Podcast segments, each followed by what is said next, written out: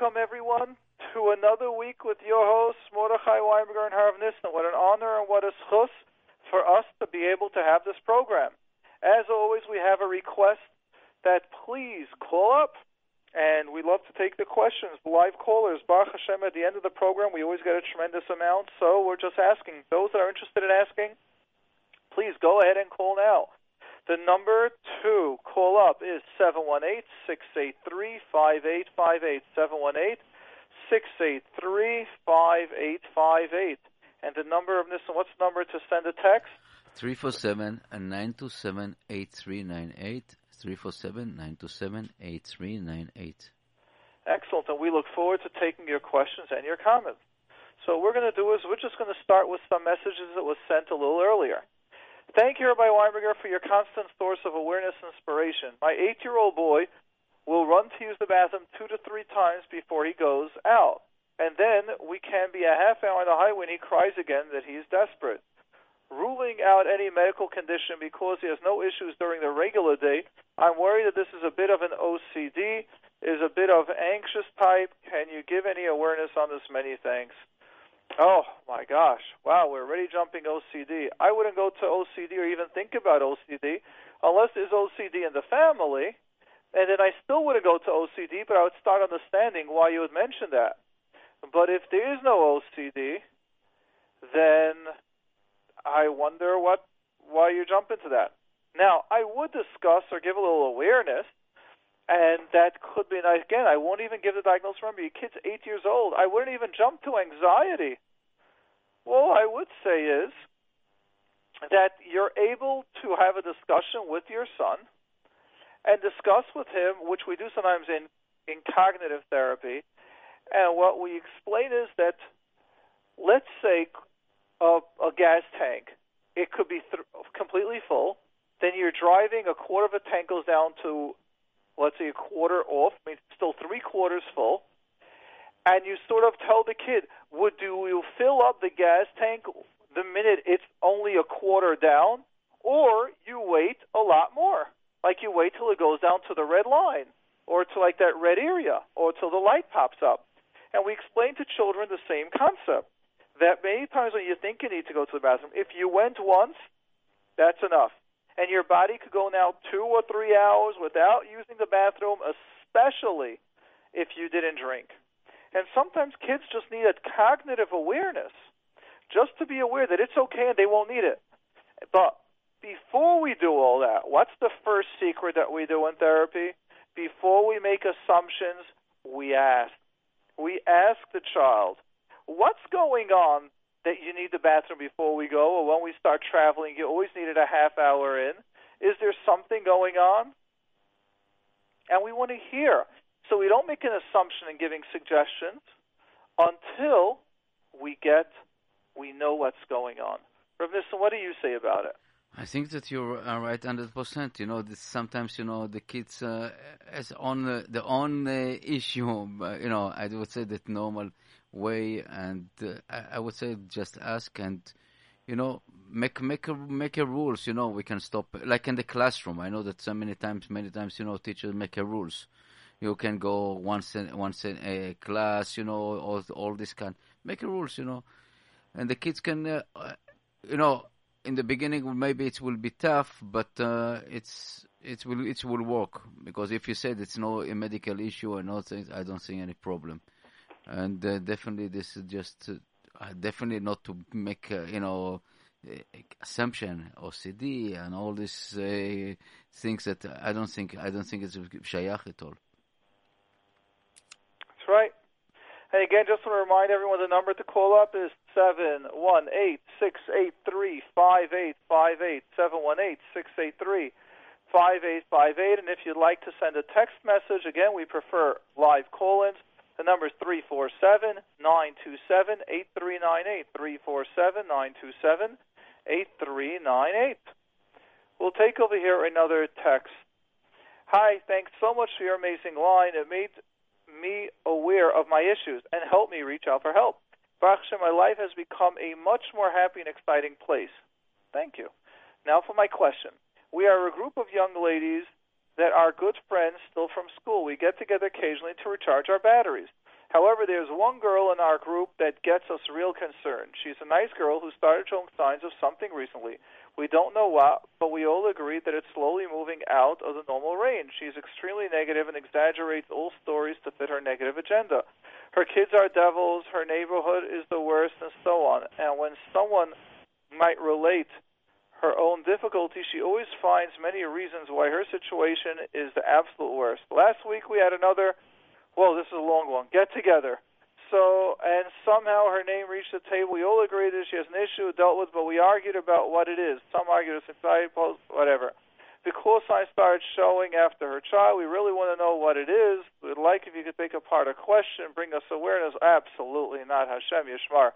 No, please don't expect me to give you a diagnosis about a friend that you're not even aware what to look at when you don't know what's going on in their life. What I will create the awareness is if you're concerned, if someone could be very nice, gently, and maybe call up the husband and just say, I want you to know we're a couple of friends. We got together and we noticed that your wife is a little bit negative, or maybe I I don't know. You know, I don't. I, I retract. I don't have an answer. I don't believe it's um, to say yes. Call the husband. When to call. I need to know what's going on. Need to know how close you are. Want to know if you and Arientas. You're people that's analyzing and taking people apart.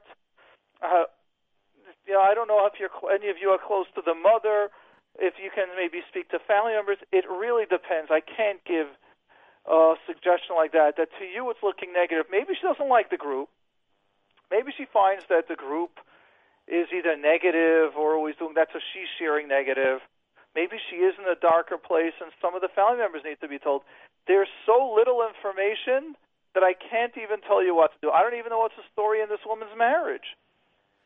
Uh, Mordechai, that's what I just I, I, I disagree about calling to the my husband. This I, is, uh, yeah, I don't know. I, I don't know. I wouldn't call to the husband. I would say uh, if you're really close friends together, just try try to take her to a, a serious conversation and talk with her and try to give it to put her on the positive sides. Like you say, look what you have. You have a you have husband, you have kids, you have all together. You know, try to see to see what's going on in her life. Maybe she has something, uh, you know, that she's carry on her shoulder quite a, a, a lot of, uh, you know, load, and it's not simple. Maybe she has it, you know. So uh, you, as a friend, I wouldn't uh, go to the husband or family, you know, member of the family, just trying to make it worse because then the, um, the husband can say, you know, if if has some uh, bad husband, he can take it very bad, and and the parents will be also. So I, I would say try to come to her closer, gentle, try to see what what's going on with her and uh, try to figure if if you cannot do it, you know, just I would I would say a backup. Don't get in the fear. Yep. All I can say is that I don't know, and as we started missing, I'm not here to answer a question. I need more information. As we're understanding, each decision that you make will have ramifications. Will have positive and negative ramifications. Ramification means teitzos and you need to realize and think them through. And with Siyata Deshmaya, that would be able to help. Uh, some, we got the text right now. They sound like a Lashon Hara first. Fest. I, I don't, yeah. I just want to say that I do know from many people, uh, it's a sad thing, but I did hear once as a joke that someone said the reason why the nine days in the Churban Beis Hamikdash happen in the summer is because that's when everyone's getting together and that's when all the jealousy starts. Look what this one has, look what that one has, or that's sometimes the lashon hara. We start knocking people down. We see someone, and maybe people could be in a bad state. I know there are times that things go difficult, and unfortunately, I could be down for a couple of weeks. It means that I most people can't notice, or some people could. But imagine some people are having a harder time, or not have the support system that I have it's no question. We all have a, a, good time and bad time and ups and downs. We are human. that's something that. That's right. And, and what I want to create more of the awareness is that people could be down for two, three months. They could be going through life situations. And don't right away start diagnosing people. We don't diagnose people right away. We hear what's going on. We look for what's what's happening. Okay. So let us go to that caller. Okay, so hold on one second. Oh, just just lost the caller. Okay. Okay. Okay, so I'll I'll text you an, an, another another uh, text right now. I didn't even read it. Excellent. Go ahead and we'll do it. okay, just send. And sure. And the question that was sent is as follows. Hi, I spent my vacation in Switzerland and I found the scenery panoramic. However, there were some times where I felt the mountains were obstructive. I felt like moving it away. I wanted to see beyond it. Somebody told me it's a sign of not wanting to focus on myself. I disagree. I feel I just wanted freedom, open air. What's your opinion? Again, we're asking me subjective testing. so just to give you an idea what subjective testing is. Subjective testing is where you look at certain pictures and we take a look. What do you see? And many times, what you see can give you an insight as to what's going into the person. So, what I would almost turn this subjective testing onto you and your friend. You choose to see mountains and choose to see, I want freedom, and mountains are blocking your view. And your friend is choosing to see how you have to accept things the way they are, and you have to feel free the way they are. And I wonder if this tells you about each of your personalities. You like open space and anything blocking, so therefore you look for freedom. Your friend's life is very much about this is the way things are and make the best of it. And I wonder if you can reply how accurate your little disagreement with your friend is based on the natures that you are. So I would almost say on the book of the Mastering Relationships of the Eish Mayim Ruach and Afar, you are more the water or wind person, and your friend is more the earth.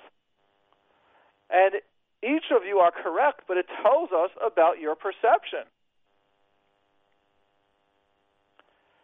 Ramissa, what do you say to that? No add to it. It's I think that it's really uh, every everybody everyone is with own idea about looking at the nature, and definitely it's whatever you want to see. That's right. Very, very much so. Again, we are looking forward. We prefer, we've got a lot of text coming in, but we still prefer the callers. So the number to call up, 718-683-5858, 718-683-5858, and the number to text is 347 927 8398, 347 927 8398. And here's another text. If I feel the need to switch therapists because things are not moving at all, my therapist now is very nice. I don't want to hurt her, but she's not helping me at all. I would love to hear your advice on the idea how to do it. Thank you. Again, I need a lot more information for a question like this. Question number one is How long are you going? I could picture, not I can picture, I've had people come to us where they said they went to a therapist for four sessions and nothing moved, and then they're coming to us. We tell them, please don't come to us. Your expectation is unrealistic. Based on what you're describing, you have less than six months. Do not start doing that. Do not start evaluating. Yes, we hope to see shifts, but you might not based on your diagnosis, based on what you have. Sometimes people are coming in with multiple issues that even if we deal with two issues, and they're completely healed on those two, their life will have minimal changes because there is so many other stuff going on. Let me share with you an example. Imagine someone's gotten a terrible shalom bayis situations. They've got a child that is ill in the hospital.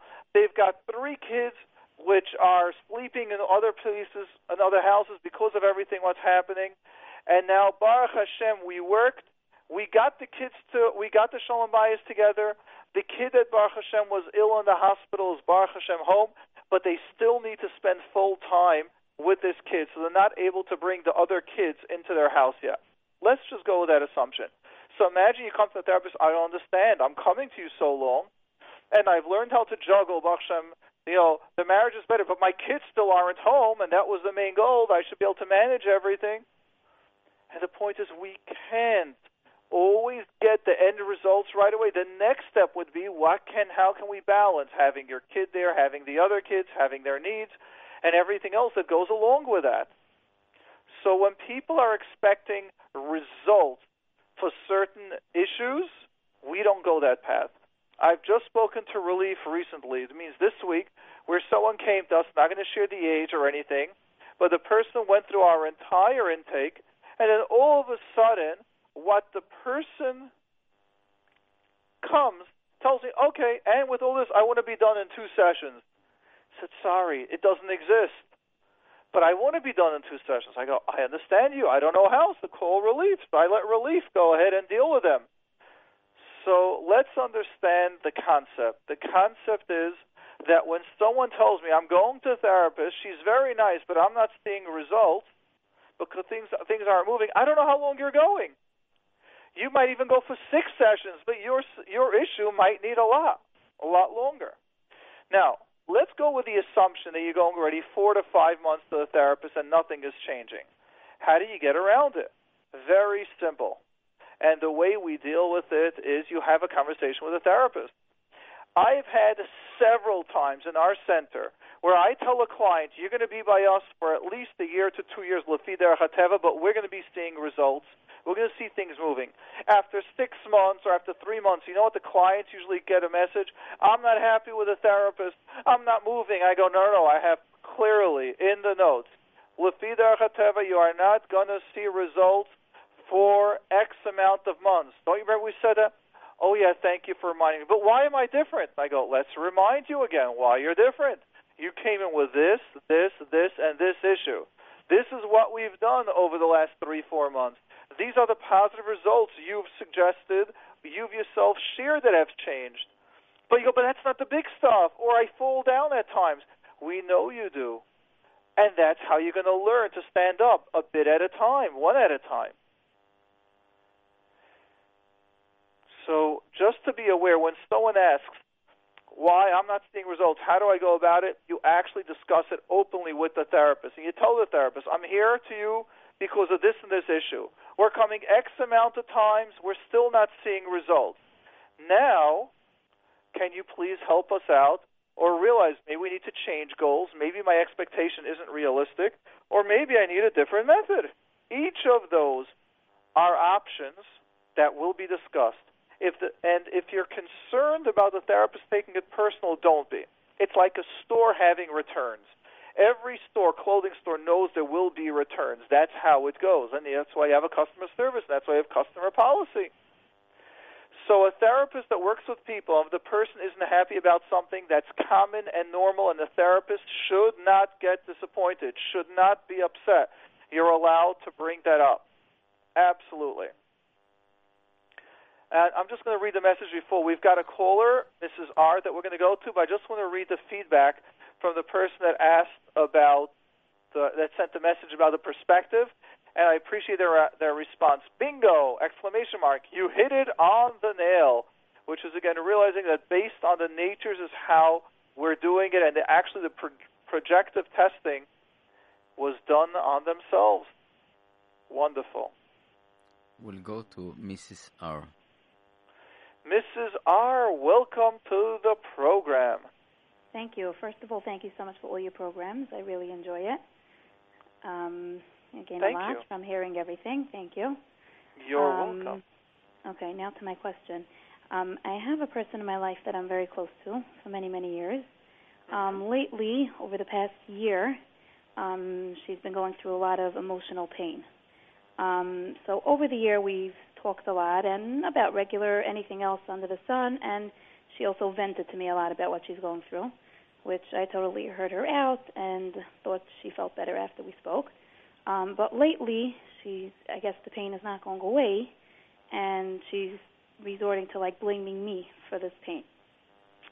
So I tried to tell her many times, you know, I I, I care for you a lot, and uh, really I know that I have nothing to do with it. I know it's just her pain speaking um, and let's not talk about this subject at all. Let's just stay friends and let's talk about other things. And you know, I'm here for you if you need me, but you know, let's not let this get in the way of our relationship. But um, she just didn't want to hear that and just keeps on going back to this topic every time we speak.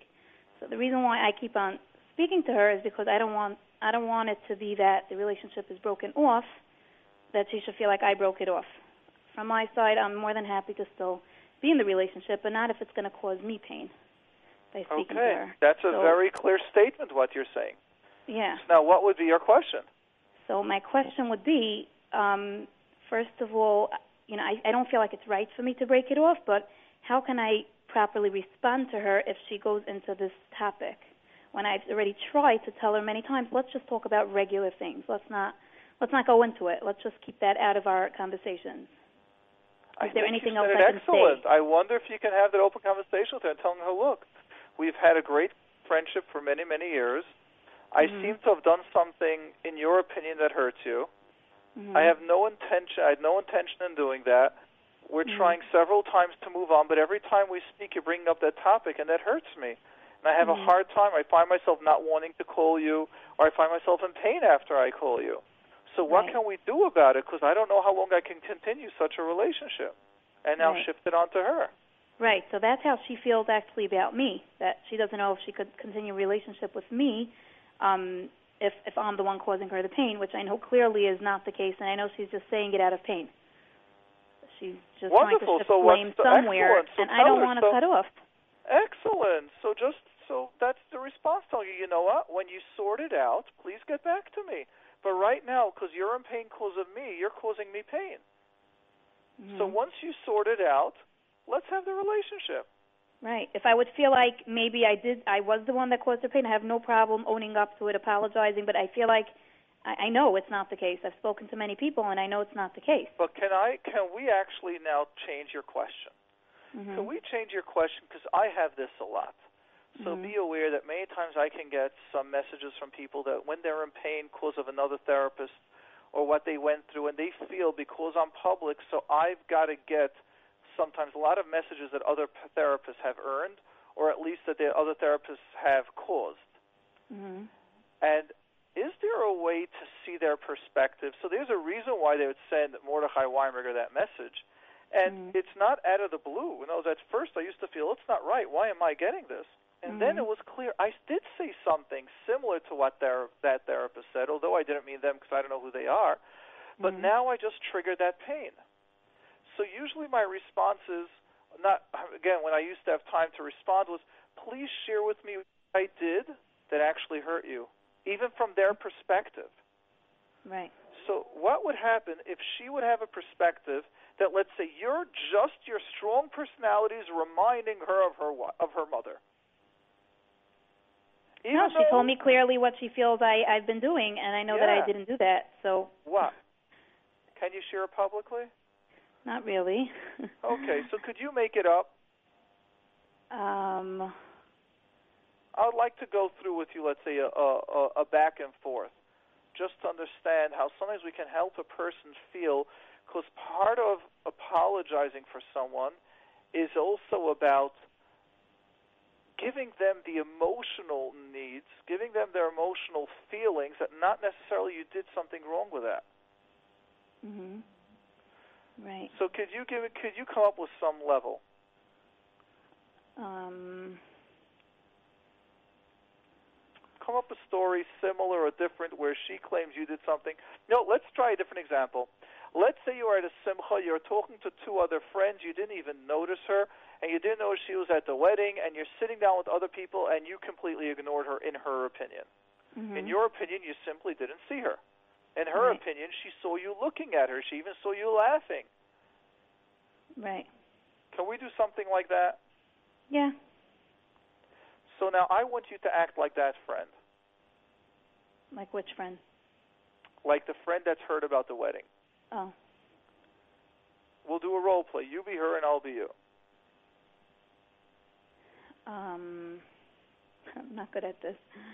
Um. Like you couldn't, you didn't notice that I was coming into the wedding. You didn't see that I was there. I'm really sorry I didn't. That's interesting. I thought we're good friends. Like you didn't notice that I was going to be there, and you knew I was coming. You didn't think of noticing if I'm walking in. You're right. I did think you're coming. I was looking forward to it, and no, I didn't notice it at all. I'm sorry. If I would have noticed you, you know I would take you. I would sit next to you. And that's interesting that you're saying that. You probably just you're trying to cover up. So you know me in our relationship, I've owned up when I was wrong, and you know if I didn't realize I did something, then I wouldn't own that. But what I could own is that I'm so sorry that you. I could imagine that if I was in your place, and I'm at the wedding, and all of a sudden I see you with two good friends looking at me and completely ignoring me, I would be just as angry as you are. Yes. Mhm. and I would probably be assuming exactly what you assume. Well, I would accept if you tell me you really didn't notice me, then I would believe you. Right. How do you think she would respond to that? So you're allowing her and uh, uh, approving, you're validating her feeling, you're validating that you would feel the same way if you were in her place. Right. It's just you didn't see it.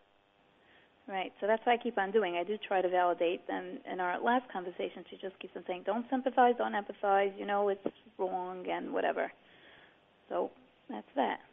Then at a certain place, and that's what happens to relationships where it's now when you work it out. No, I'm here for you. I I like the relationship that we had, but there's something Mhm. has happened, and when you can get over it or work through it, I'm willing to work through it. But I'm, but that's where I am. Right. So she only feels like she can work through it if I change something in my lifestyle that's bothering her, which I'm not ready to do. Well, I don't understand what that means. Say that again. She wants what?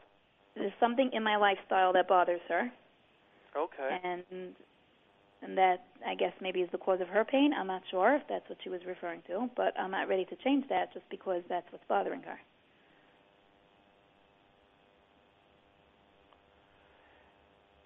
Basically, if there's something about if there's something about Yeah. who I am and what I do that bothers her, then that's not something I can really change. You see, so I don't hear that has to do with a certain issue. It's just who the the type of person you are.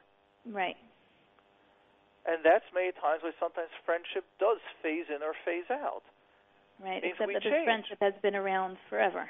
You know, so yeah. that's hard. And then there are times where just- friendship phases out or takes a break for people to go their own path and then to come back. Right. Even if it's been forever, things do change. Right. It's just painful because if you, you know, think of someone as just accepting you for who you are and then sometimes they don't, that just, you know, that's hard sometimes. Yeah. So just so someone just sent a beautiful message and saying like, really, what it sounds like she's saying is, why didn't you look out for me? It sounds like that this is the pain. Like maybe she's feeling that you're in general not looking out for her, and in other places maybe you're more popular. Maybe you've got other friends, and maybe you used to really speak to her ten or twenty times a day, and now you're only speaking to her five times a day. Mm, not really. No, that part didn't change. Okay, so it's something hard in our in to our respond right if I don't know what her different. issue is. It's hard to Okay. it's hard to give guidance. Like I can't even tell you what if you know we don't know what it is. But one thing we could know is that if a relationship has a big bump where one or both parties are in tremendous pain and they're not able to go to a third person or work it out, Mhm. then yes, unfortunately, it's very sad when when Mhm. relationships do end that way. It is sad. That's many times where Chas Shalom, there's a divorce in a couple. It Mhm. starts off this care and understanding and working things out, and then sometimes there's a Right. bump. In fact, there are many books written about sometimes once one of the spouses do something that's a major violation of the marriage, how can you still have marriage? How could the marriage continue? You know, after that, and sometimes marriages could pull themselves through, and unfortunately, sometimes they can't. Just Right. just classical. I'm not going to talk about the frum world, but more in the Goyish world, where people get married at a certain age, and then they start their careers. The husband or the wife is very successful. They're working at work, and all of a sudden the wife would have, however it should be, whichever way, and then they start looking down at the other spouse, like, oh, I'm evolving, I'm getting, I'm growing, and you're not. And then at their work, they see other coworkers that are growing along, men or women, however it should be, and they go, why can't you be more like that person or that person? Then they start comparing. Mhm. And again, in the frum world, we have this much, much less because even if the man is working and the wife is home, but it's clear that that's what the wife's job is. That's what's valued in Yiddishkeit. The wife's job, she is actually working full time, is raising the children, taking care of the house, bringing in the rachnias feeling. That Mhm. is a full time job that's valued. right. But in the non Jewish world, where the power of marriage, the power of the institution of marriage, of having children, and the levels that the focus and the levels that we put on isn't at that level, then it could be, well, why aren't you more like that person? Right. So yes, marriages unfortunately many times do fall apart when people grow distant. People have different people are moving on different paths. Right.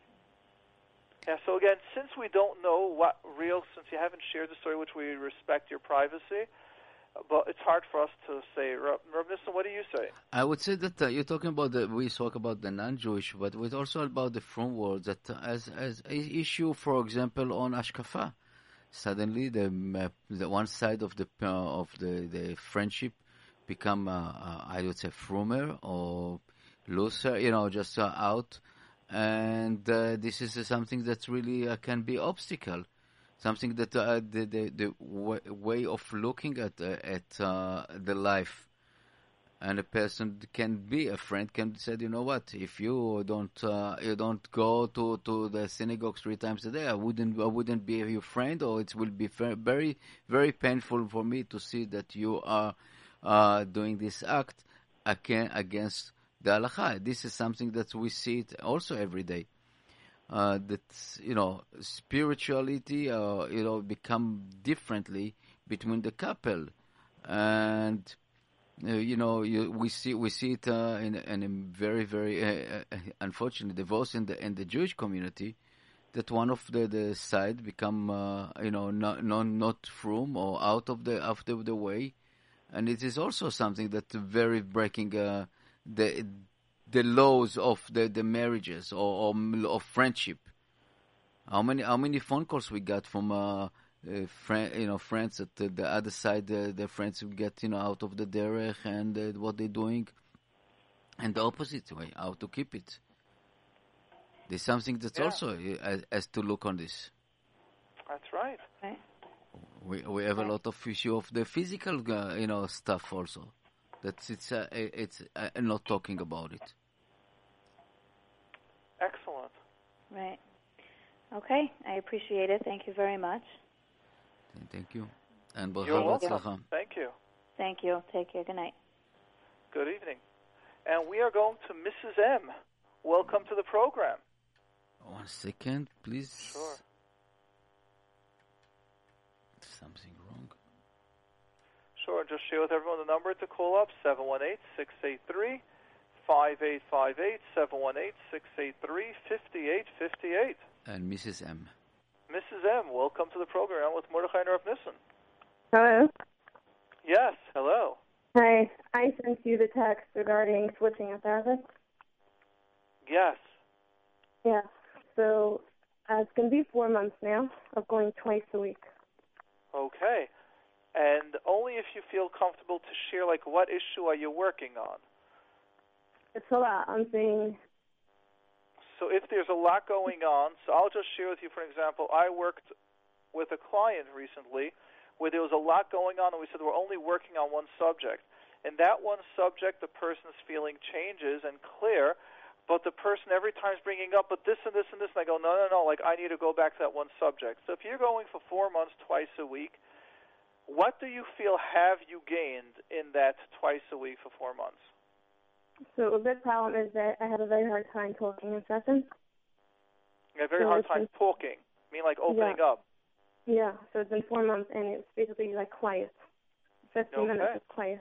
She hasn't got to like she couldn't even get me to open up. So it's, that was like my main concern about switching over to someone who Why could. switch? If it's is she warm and gentle? Yes, but she she feels like if I'm quiet, then she'll be quiet as well. Yes, there that is a method in therapy. There are t- there are several ways of dealing with a person that is quiet. The classical system is to remain just as quiet that you'll be so frustrated eventually you'll start talking. That's the I'm Or very there's frustrated some- right now. That's why I want to switch over because I'm not a quiet person in general. It's just in there. I we know that. Well, I'm sorry, not that we know that, but let me clarify. There is something that is bothering you. There is something that's holding you back, and you can be t- very loud, but in the therapy room is where you're quiet, and that's where you need to learn to talk about those personal issues, which is so hard. Now, there are several ways of learning that.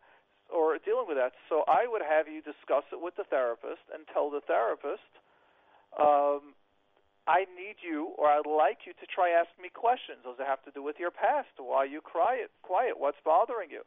Did you go through certain traumas? And you might just be able to shake your head. You might be able to write it. But I would have a conversation with a therapist.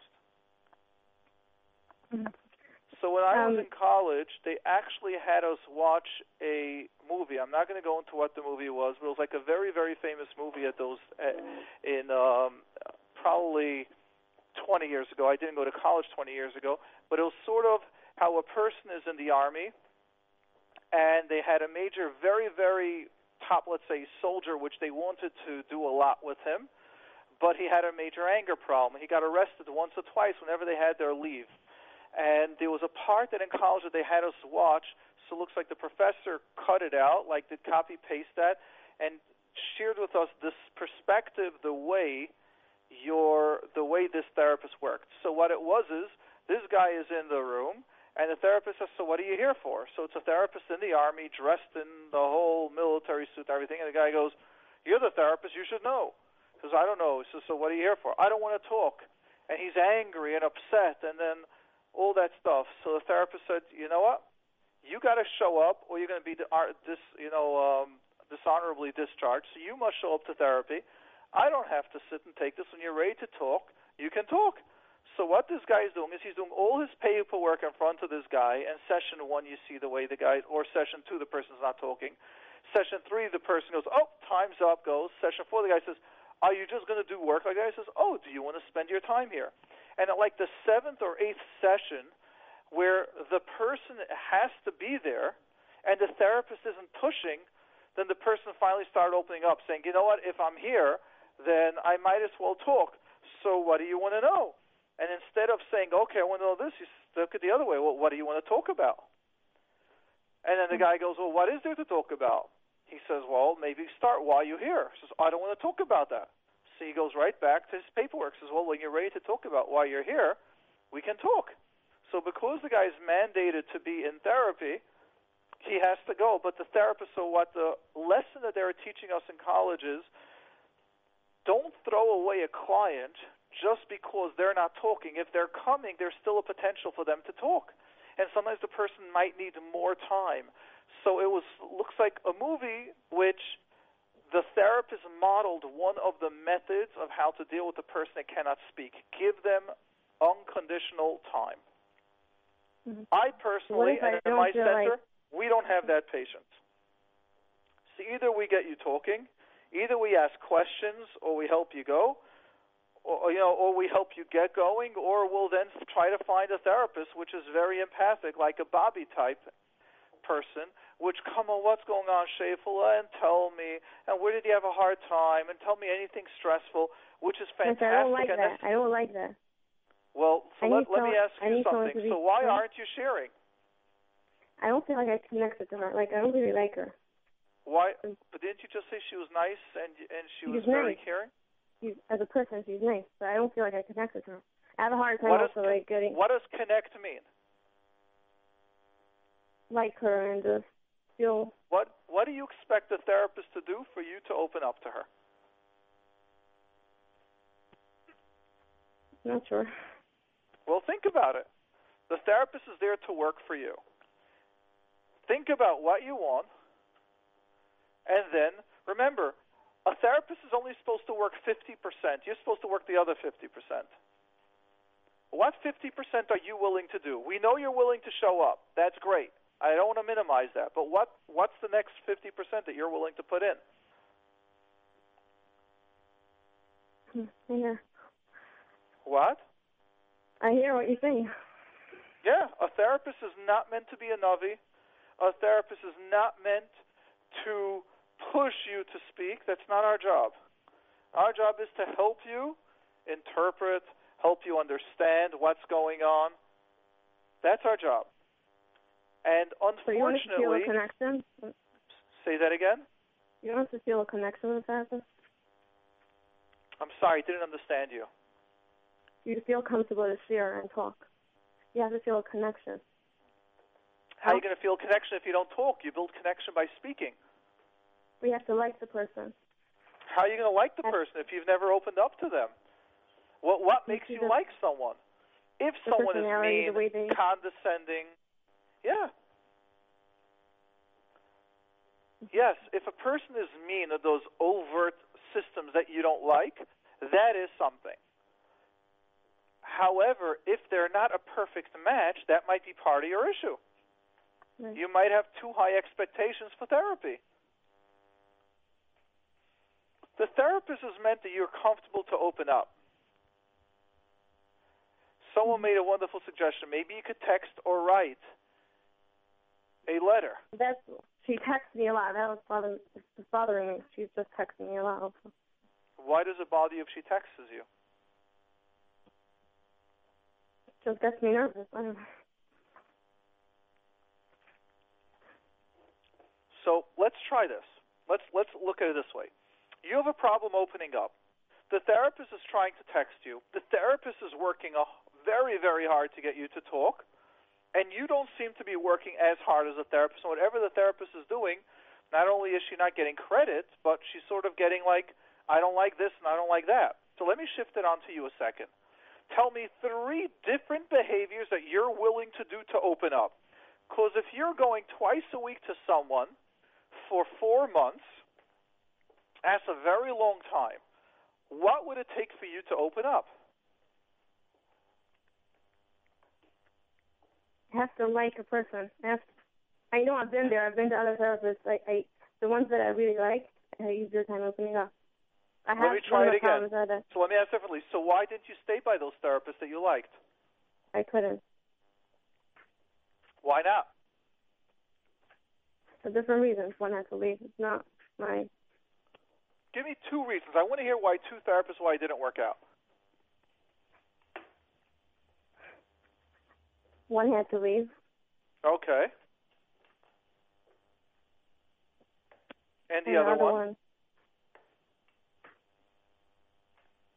was not in my control. It was like not. Okay, both out of your control. So let me ask you, what were those two therapists like that you connected to them? What was their personalities? They were not tough, but they they were nice, but more like tough. They no monkey business, you know. Like, Because they were very quiet. assertive. Yeah. Excellent. Now you know the type of therapist that you need.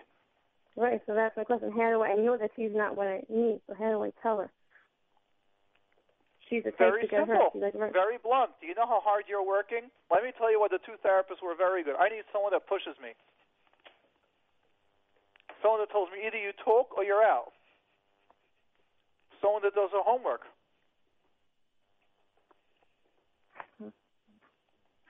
But can I now shift something onto you? If you've Yeah. been to quite a few therapists, how about you take this opportunity and learn gentleness in life? How about you to learn that not everything has to be so tough and so assertive? How about you have a little Otherwise it roughness on work. yourself? What? It doesn't work on me, just being nice. How about we change those words? I choose to not let it work. Notice what changes. What changes when you use the words I choose? I can make it work. What will right? You're making a conscious choice.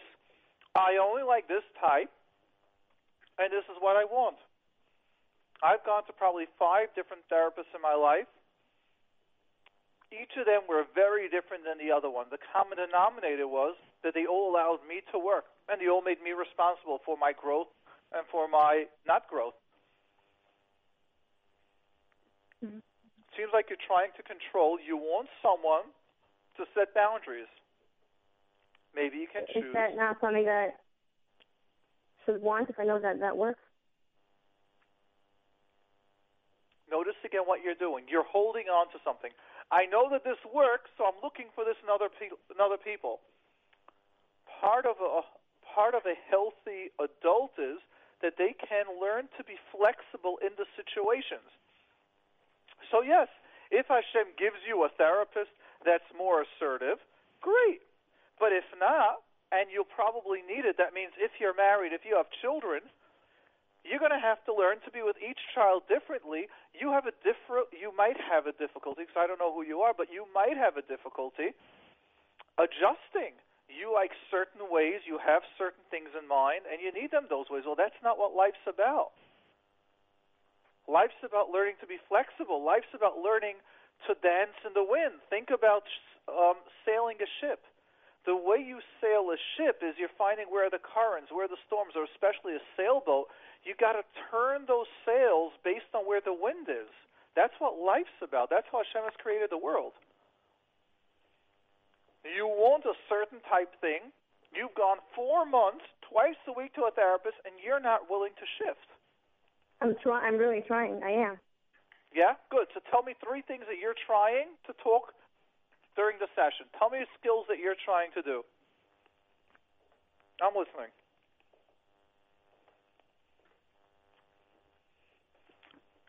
So, number one, your there are different therapist reaches out to you and sends you a text. Do you respond to her text? Yeah, I respond. Do you share what's bothering during the text? No, never. Nope, never. So, don't. We never. so again, that's not responding. That's a nice response saying if she says, Hi, and what's going on? You go, Nothing, that's not called responding. He doesn't send me those kind of texts. He just like scheduling and like. No. So that's not called texting. Sending a text means an emotional text. No, she doesn't do that. I okay, so she doesn't really text, and now that's what you can do. Do you come prepared? This and this got me triggered between our sessions. Mhm. Well, Okay. go ahead and do that. If she's been your first therapist, now I would say, okay, you don't know what therapy is about, but you've been to other therapists. Now what I'm telling you is, or what I'm sharing information is, raise the bar for yourself. And how long should that process take until I know for sure that she's the right one? I am not your therapist, and I will not take that achrayus upon myself. Her, her, her supervisor, those are the ones that need to take achrayus on that. You can have the discussion with her. You most certainly can do that. Any If, on how if to you were my client, I would want you to have that session with me already two months ago. After two months, after I would say even after one month of double sessions, Rav Nissen, what do you say to this? And the number, by the way, just to share to call up is 718 683 5858. 718 683 5858. We are looking forward to getting some more questions and comments. Rav Nissen, what do you say to this? I think the selling uh, example is the best way. You know, just you, you, you must, you know, just show that. First of all, you have to participate. Is you cannot sit like a. I don't know what you're doing in the session, Uh, sitting over there half an hour, forty minutes, and uh, don't talk nothing. Whatever and whatever and whenever, this is the the conversation. Definitely, we don't get any any any you know th- result about it if you see you feel that uh, you have something to to share to talk to to get out of your chest just you have to to start you know a cooper, or operate you know cope with with the, with the you know and even even just leader because uh, it seems like she doesn't have any clue about what what you want from her Can I add one more thing? Go ahead, please. I also get the feeling that she's like scared. Like she keeps on asking me, "Sure, you're okay?" Like before I leave, she would. Feel, Yeah, feel like that's what us scared of me. therapists Like do. I, If I someone- If someone's in the room for 45 minutes and they don't talk, that is usually a question that we ask. But she should be the one. She should be the one doing what? I feel now that I have the power due to the fact that she's. She's scared. Not she's scared, and she shows it. Like every time before I leave, like she's scared Let that me I'm shift safe. this right back to you. I'm, I'm really trying not to share publicly. You've given so much information about your past and about your current situation. I'm just trying not to give any of that away. We're not going to ask questions, but why does life have to be such a control issue? she's giving me the power. I see she's afraid. Why do that? What happened to gentleness? Clients come in, they share. Let me share with you how a session goes by us. Person comes in, share with us some positives. These are the positives. These are the positives. Three, four, five positives. Great. Flowing, not like it's quiet. It's not a chess game. It's not a war. I know it Just, I'm explaining to you. I, I, you might need to have an image what therapy looks like. Then the therapist asks you, "What's like." bothering you?" And then you answer it. You come prepared. Then the therapist says, Great, which of these topics do you want to talk about? Do you want to focus on and change a shift or do some practices and behaviors? And then you pick one. Not, I don't know. What do you think? I mean, people do that, but we shift it right back to you, but you take ownership. There are people that are like a half hour. Why can't you tell me? I don't know. I don't know. I don't know. And then that in itself is the whole session, is learning how to make decisions. But a healthy person would then share which topic. Then the therapist gives you some skills and exercises to practice. And then you see, wow, it works great during the session. Then you have exercises to practice during the week. Then you actually practice it and you write it down and you do it during the week. Then you come back next week. Or the like you're having twice a week. Then you come back the next session and then you start. This is the exercises that you gave. This is where it worked. This is where it didn't work. And then we continue discussing that. Now, how much of that does a session look like by you? So I know how it works in your place, and I actually told her about it, and she wanted to hear more, but she didn't know anything about different like different modalities. She wanted me to tell her, and she's like, "Hey, so maybe we could try this, maybe we could try that." I have to be the one to tell her different modalities, like different things that I did that work. Why not? You're busy saying what you like. You know what you like. Yes, go ahead. Yeah, what's wrong with that? She should be the one. She should know no, what to do. stop. Stop. You're back into the power. She should. know. what about you? I'm the client. I'm not a professional. No, you're don't know if not. you have any You're the leader. No, no, no, you're wrong. No, I, I so appreciate this program that we could create the awareness. You are not the client. You, we work for you. Uh, Ramodechai, you know, when you go Yeah. to school, when you go to school to learn profession, you have homework, and the professor don't do his homework. The professor is coming, and you have to do the homework. But she Right. doesn't And give me homework. you you have to do your homework. You're not talking. You're not you, That's you your not prepare yourself. You don't Your prepare the homework is coming in. Give me five issues that bother you from. Let, when is your next appointment? Let's say. Let's say today is Baruch Hashem. It's Monday night. When's your next appointment? Wednesday. yeah, Let's guide you over here. Do you have a pen and paper right next to you? yeah. Good. Take it out right now. I want you to tell me when the pen's going. I want you to write down. Don't tell me what it is. Think about today. Tell me three things that didn't go well today. Tell me if you had three things. including the show. Yeah. Including In that you didn't get maybe the session? validation. During the session or in general? What? And three things that went wrong in the session? You, no. In your life. Things that you're not happy with. Okay. And then, Good. You wrote down the three things? yeah. Excellent.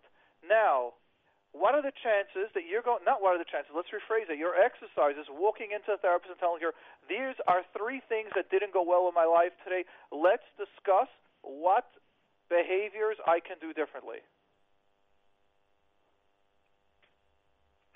Mhm. What do you? Can you share any of those three things? Yeah. How many can you share with us on air? I think I feel guilty that, but I canceled my session today. I didn't hear you. Say that again. You feel guilty that? I canceled my session for today. Excellent. Why did you cancel your session? I just didn't want feel like going. Excellent. So now, what are you bringing up? Now, what's the problem with that? You're not coming. I don't hear a problem. I'm feeling guilty is not a problem you're coming to talk about. What do you want to talk about it?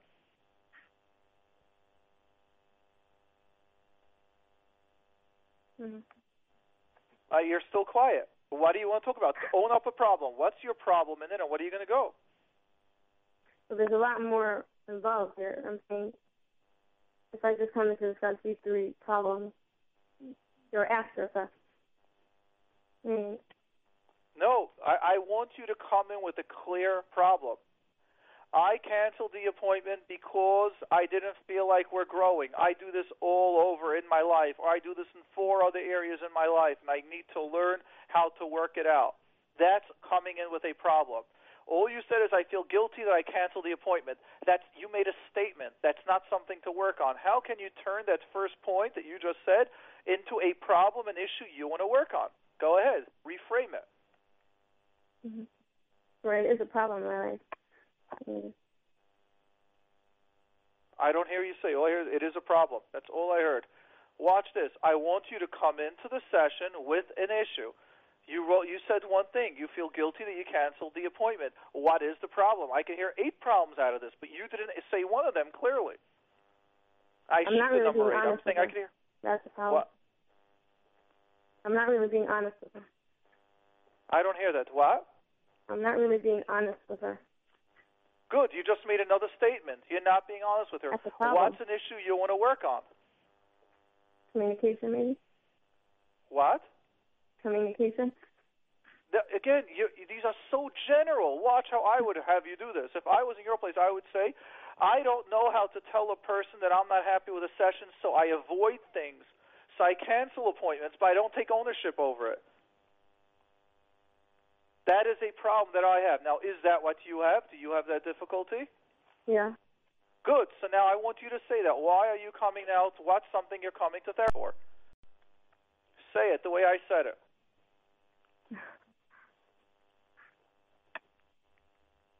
I get it. I don't hear you say it. Notice how you're avo- doing everything but taking ownership. Own it. I have a problem that I can't be honest with other people and telling them how I feel.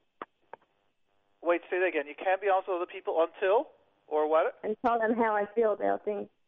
Yes, and then there's another point. You avoid them. You cancel things. Take to finish it off. Finish off the problem. And I avo- I avoid it. That's right. Good. That's step one. What else did you write? Now, if you walk into her office, I need to work. So say it again. Let's hear it again. I want you to say it again. Why are you I'm not coming in honest today? with other people, I and I don't tell them how I feel about different things. And I avoid because I avoid different things, things and doing different things. Yes. Now, what are you coming to her for help for? Why are you walking in? You just made a statement. Now finish it off. Can she help you? Finish it. Can you help me? Open up and feel comfortable sharing, maybe, and being honest. Excellent. Yeah. Beautiful. Mhm. That's one issue. Give me a second issue. What else? Could you share what the other issue you wrote down was? I could, but I'm not sure it's appropriate. Okay. What about the third one?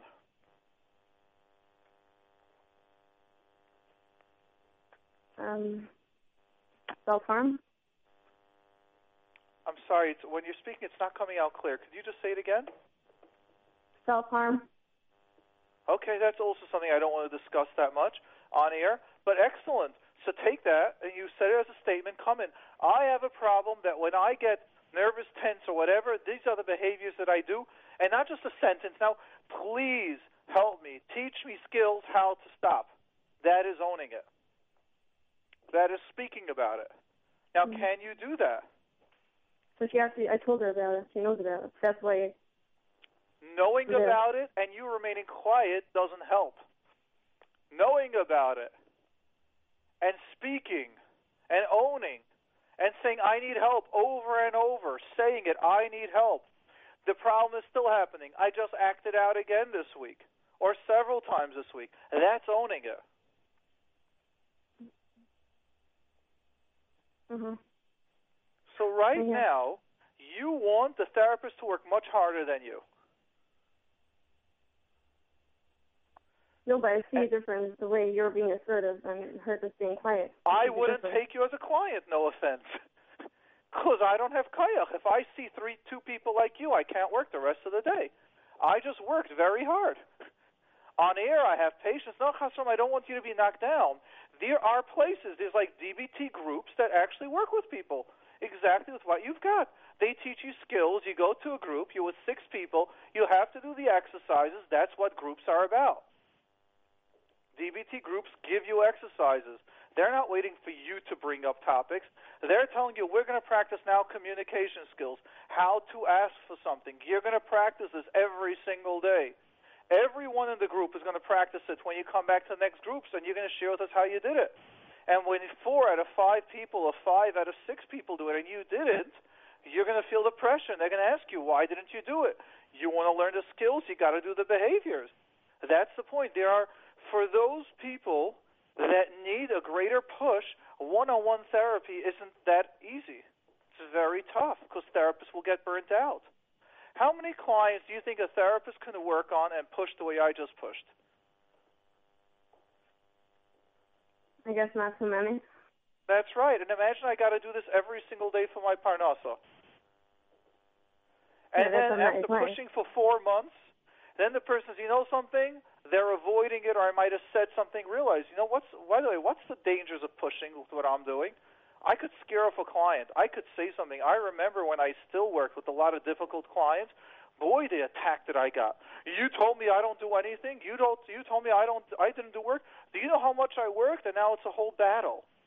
The energy when a therapist starts pushing, and that's why therapists don't do that, is because then we get attacked by the client. So not only do I need to work so hard and push the client, but then I still get blamed and attacked. Mm-hmm. And just to be aware, when people, when we see the top therapists, where they charge a lot more than the average therapist, it's exactly for this reason. Top therapists usually get harder cases, which take a lot more energy, so they don't have the strength or they can't see as many people. And therefore, they still have to make their living, so they're charging more but seeing less. Mm-hmm. Now, I first have to ask you, Mechila, if I was too tough on you right now. If I made a sentence like I wouldn't work with you, it's not that I meant I wouldn't work with you. In the past, I did work. But with everything that I'm doing now, with the different programs and all the goals that I have, it's very, very difficult for me to spend that energy and still have energy in other places. That's what I meant. Right, okay. Do you? Does that sound gentler than the way it came out? Yeah, I'm saying I'm I'm fine. I'm, good. Fine. Okay, very good. And I would make the recommendation for you to look into or have this open conversation with her because you can have this issue with many therapists. I'll tell you, when I worked with tougher clients or those that didn't communicate, it hurt me. I shouldn't say tremendous, but it definitely hurt when it took us three, four months to get the person to open up, and they're starting to open up. And then when they start opening up, they're blaming me for things or they're upset at things that happened before that I said or should have said or should have been differently and mistakes that I made. But they never communicated. I had no idea that it even bothers them. So you might be having a lot of issues with this therapist now over four months of work or mistakes that she's made, but you never told it to her. How much of that is accurate? It's true.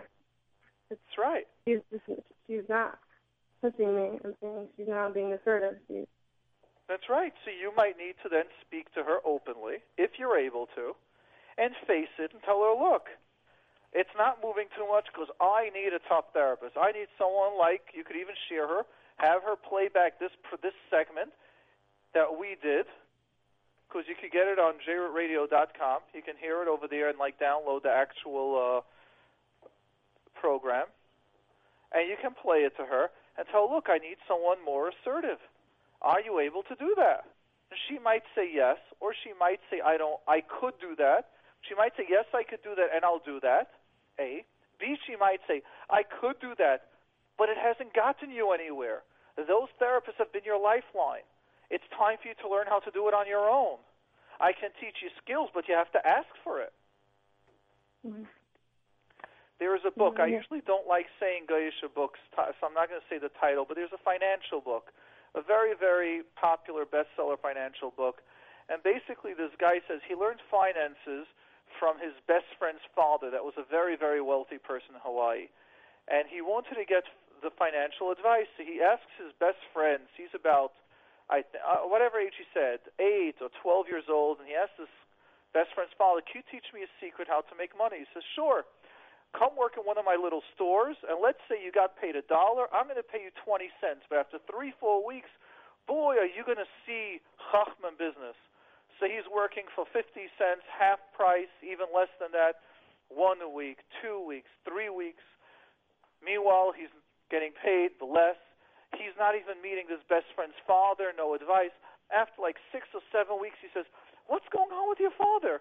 He said that he's going to teach me. Meanwhile, I'm working for 50% less, and I have no benefit. So his best friend tells him, Ah, my father said when you finally get frustrated and you get upset, that's when I should tell you, good, now we'll set up a meeting. So he sets up a meeting with, a, with his, his best friend's father, and the father says, Let me teach you one of the first rules in business. If you allow people to take advantage of you, they will. If you want something, you're going to have to start asking and defending yourself and asking for it. Well, I think you need to learn that same lesson. If you want mm-hmm. something, you're going to need to learn how to do that. And that will start saying, what will I do? Stop thinking about a therapist. We're trained. Stop thinking that we're a therapist and we're going to do it for you. No, we're not. We will do 50%. If you're quiet, 50%, we'll be quiet the other 50%. If you talk 10%, we'll talk 10%. mm-hmm. So now I'm going to ask you, what are you willing to do at the next session? And if you're not going to do action, you will have whatever you have. Reb Nissen, please tell me if I'm too tough, too mean, too strong. No, I think it's your. I think that that's what you need. I don't think that you're tough. I'm sorry, and she has to to prepare herself to to real life. Right. Yeah. I hear. Thank you very much. What do you think you can do? That was a great awareness. Now, I'm, I, I would like to help you. What can you do? What behaviors are you willing to do? I can tell her about our conversation. You'll tell her what? About our conversation. Yes. And what will you say? I, I guess a different approach of like being assertive and just, instead of just sitting there quiet thing on her end, also my part. Uh huh. Um, I guess we can discuss it. She, I'm Good. She knows, now, she, she knows what are you going to push? I want to. I want to push it. Let me rephrase that. What are you going to do different in the next session than in the previous sessions? Because I hear you say you're going to discuss it, and I hear again you're pushing you want her to be assertive. I want to hear what are you going to do no, different? No, not that she should be assertive. I can tell her that I feel like this is what I need right now. Good.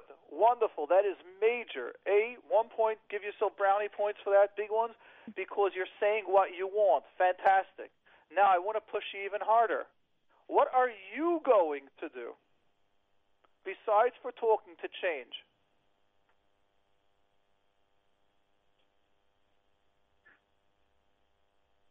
I guess I'm going to be the one talking, so I'm not getting the question.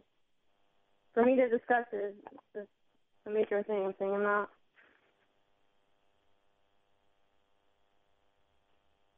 I get. Well, I'm not getting a question. Are you willing to say, I'm trying to push, are you willing to change your belief that maybe I don't need someone assertive? Maybe I need to start pushing myself. but it's black and white that this works better for me than the other. That's right, but black and white maybe it's keeping you locked and trapped. We've got there many clients where we have to transition. That's our goal.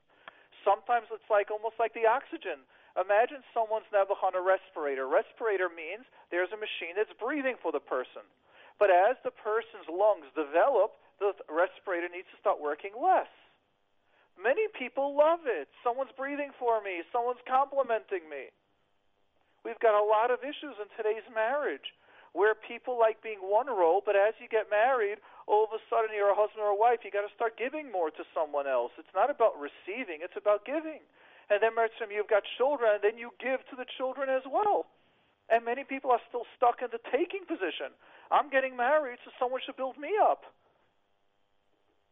So mm-hmm. I'm pushing you. It's nice of you to say I want someone assertive, but where should your goal be? To learn your own assertiveness, to be able to go to any type therapist. Mm-hmm. Where should your goal be? Where's your long-term view? I don't mind if you know your short-term view, but where is your long-term view? Obviously, I want to change, so maybe I should just work with whatever I have. Well, if you're going to work with this therapist, what's going to have to change on your part now? Giving her a chance, maybe. Sorry, say that again. It's just not coming out clear. It's like your just phone. Give her it's a chance. Okay.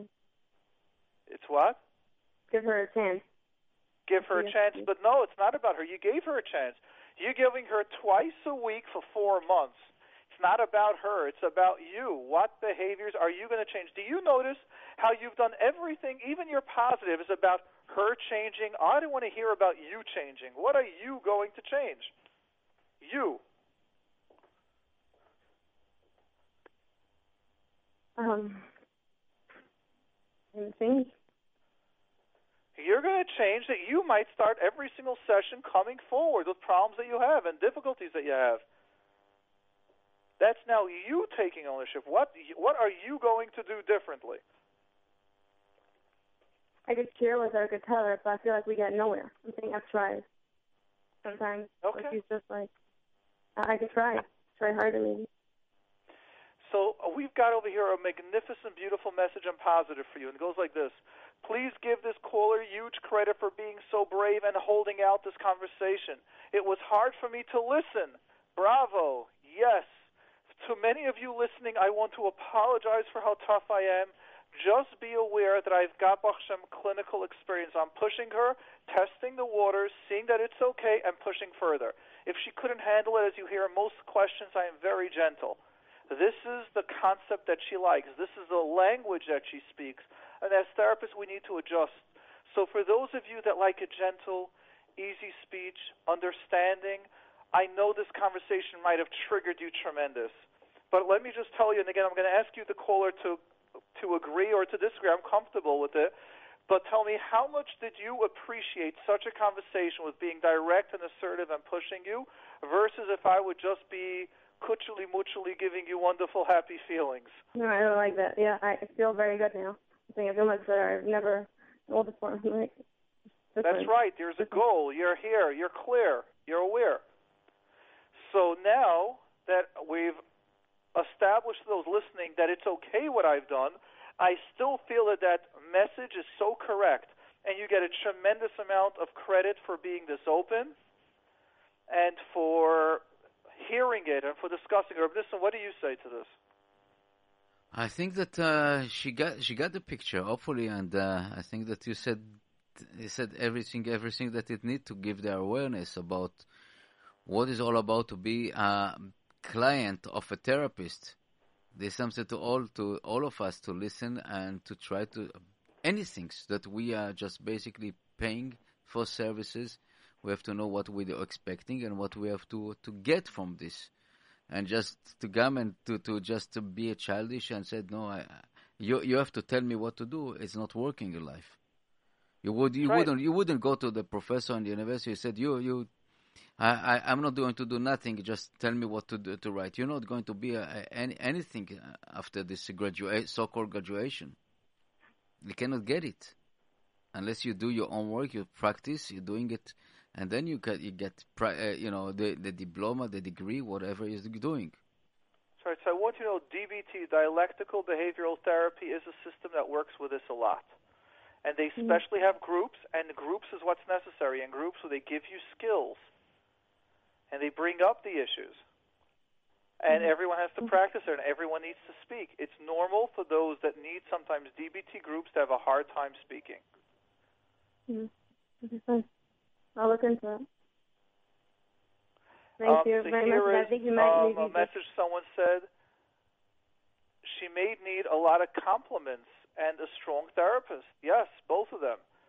Another one said, You're amazing. She needs it, so thank you for this one. Another one said, Wow, it gives us an insight what therapists sometimes deal with. Yeah. But maybe you should be going into like dealing with them. I guess people like me. Sorry, say that again?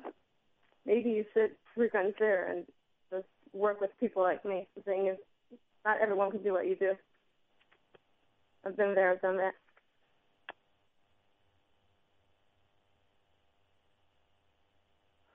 Um, by the way, I'm just going to read a message. Thank you. I'm sorry. The only reason why I'm just quiet is because I didn't hear you clear. It's something with the call, but I just want to read a message of this and just sent.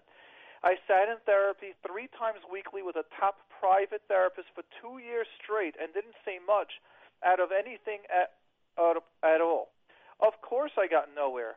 My understanding was the therapist wasn't helping me start to talk. No one explained to me that I have to do the work in caps lock.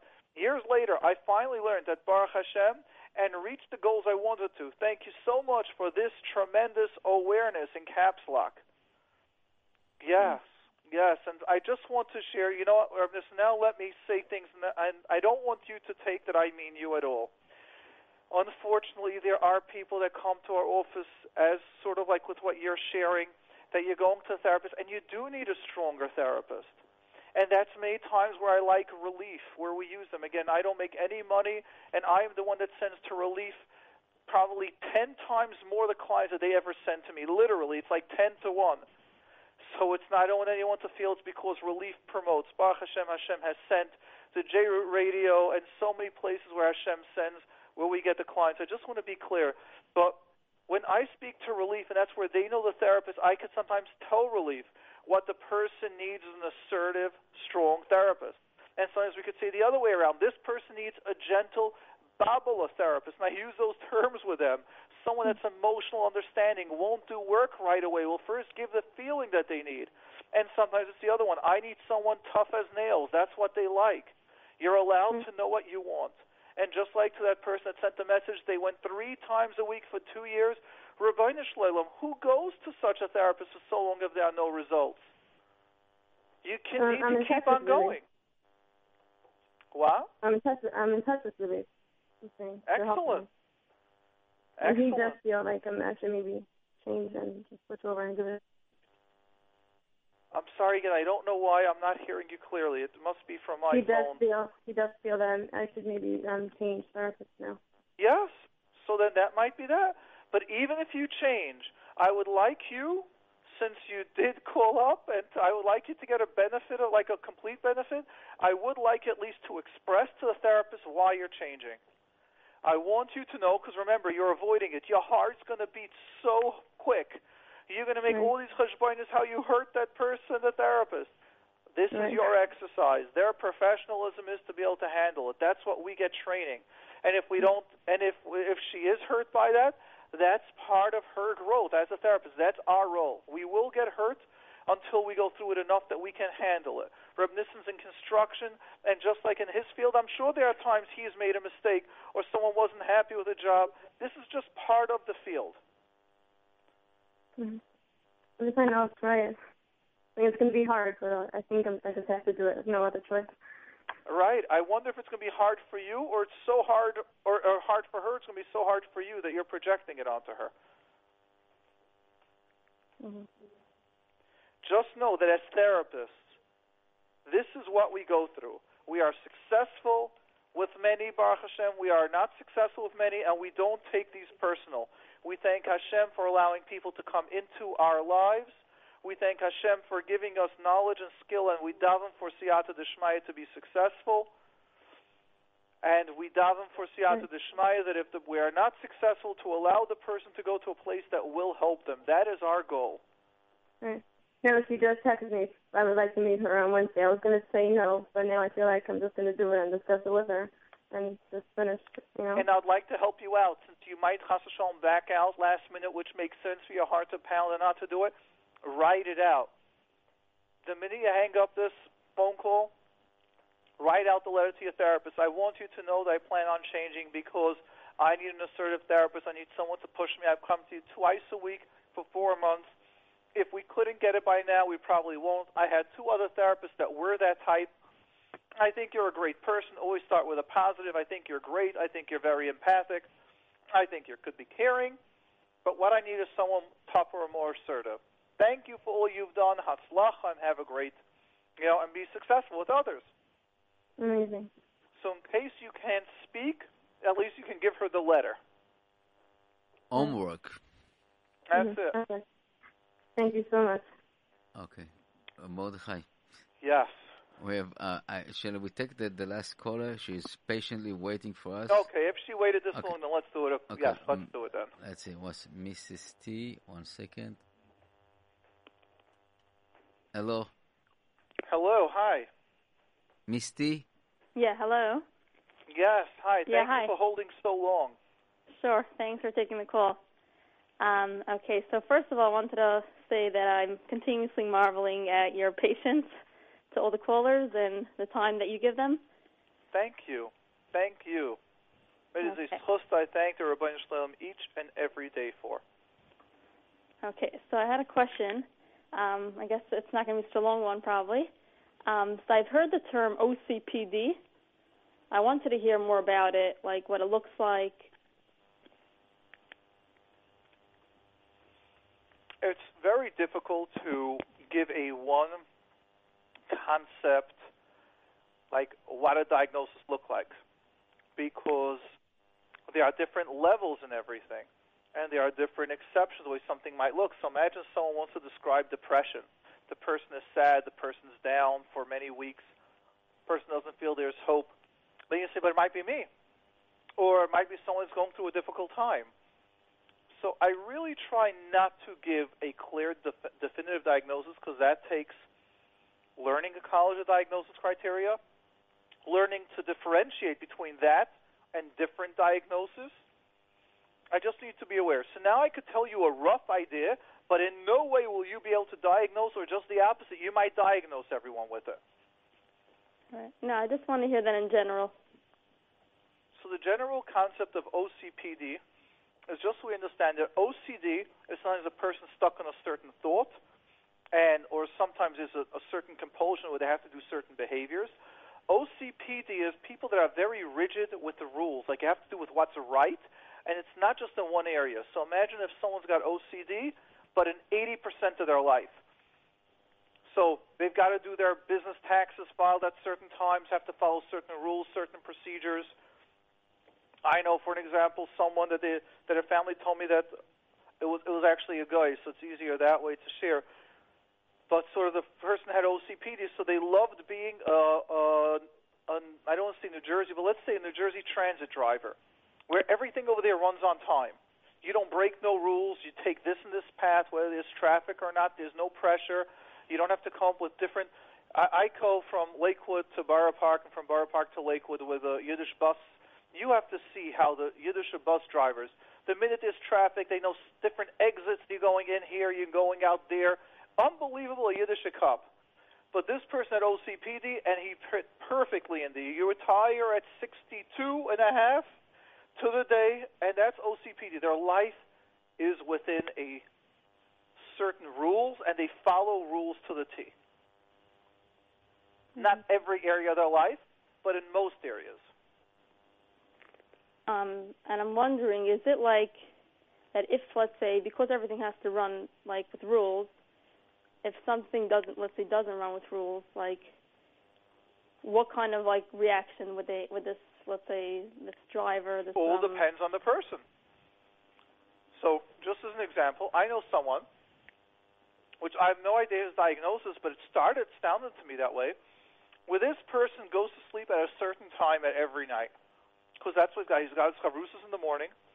And next thing I heard that his kid, one of the complaints of the guy was his kid got engaged, his kid got married, and for the engagement, he left before everyone left. That was it. His own kid's engagement. To the wedding, he stayed later, but still left way before everyone else because he's got his schedule. Now, sometimes they could be angry. Sometimes they could be quiet. Sometimes they could just do whatever they want and ignore the whole world.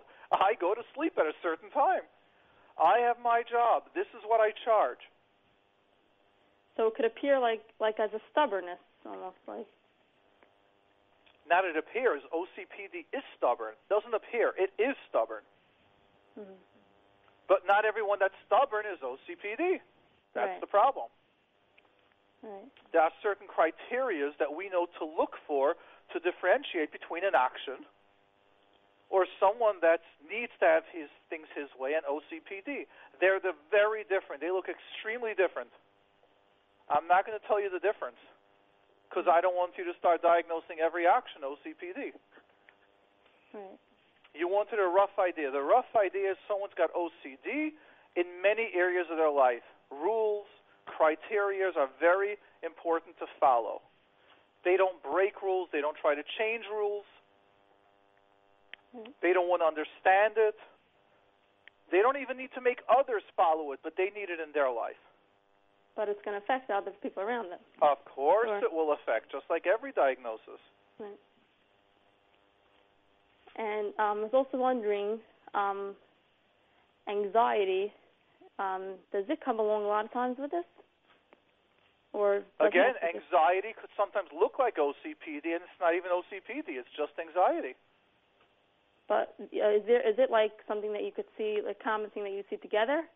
They could have both diagnoses. Of course. Just like people that have OCD have anxiety, have stress. That's why they need to do those behaviors. Right. But I don't even know if it's OCPD. If someone's got anxiety and then they need to do certain behaviors, it might even be OCD. It might be anxiety. That's what I'm saying. You cannot diagnose. When people start asking me about diagnosis because they heard something, which I like that people heard, they're getting more educated. However, there's a lot more to that to diagnosing. hmm So it's very complex because there's a lot of. Um, you're saying that it could look like a lot of different things. That's right. And that's why it's months to learn to diagnose and another year of supervision or a year and a half of supervising how to diagnose. Hmm So when you're willing to go to college and have a supervisor train you for a year and a half while you're diagnosing many different people, reviewing the criteria, showing you why it could be a different diagnosis, show you why we're going to exclude this diagnosis, when you're ready to do that, that's when you can start diagnosing. And you pass the licensing exam, then you can diagnose. All right. Yeah. Thank and you. Can I just ask one quick one? Another quick one? Let's do it if it's 30 seconds or less. Okay. So let's say OCPD. Um, how workable is it with therapy? And that's a 30 second or less question. Depends on how severe the person has it or how workable the person wants to work, depending on the client. Uh-huh. But if- if the client, let's say, knows that they have these issues and they're ready to work, it's something workable. That could Baruch be like Hashem, yes.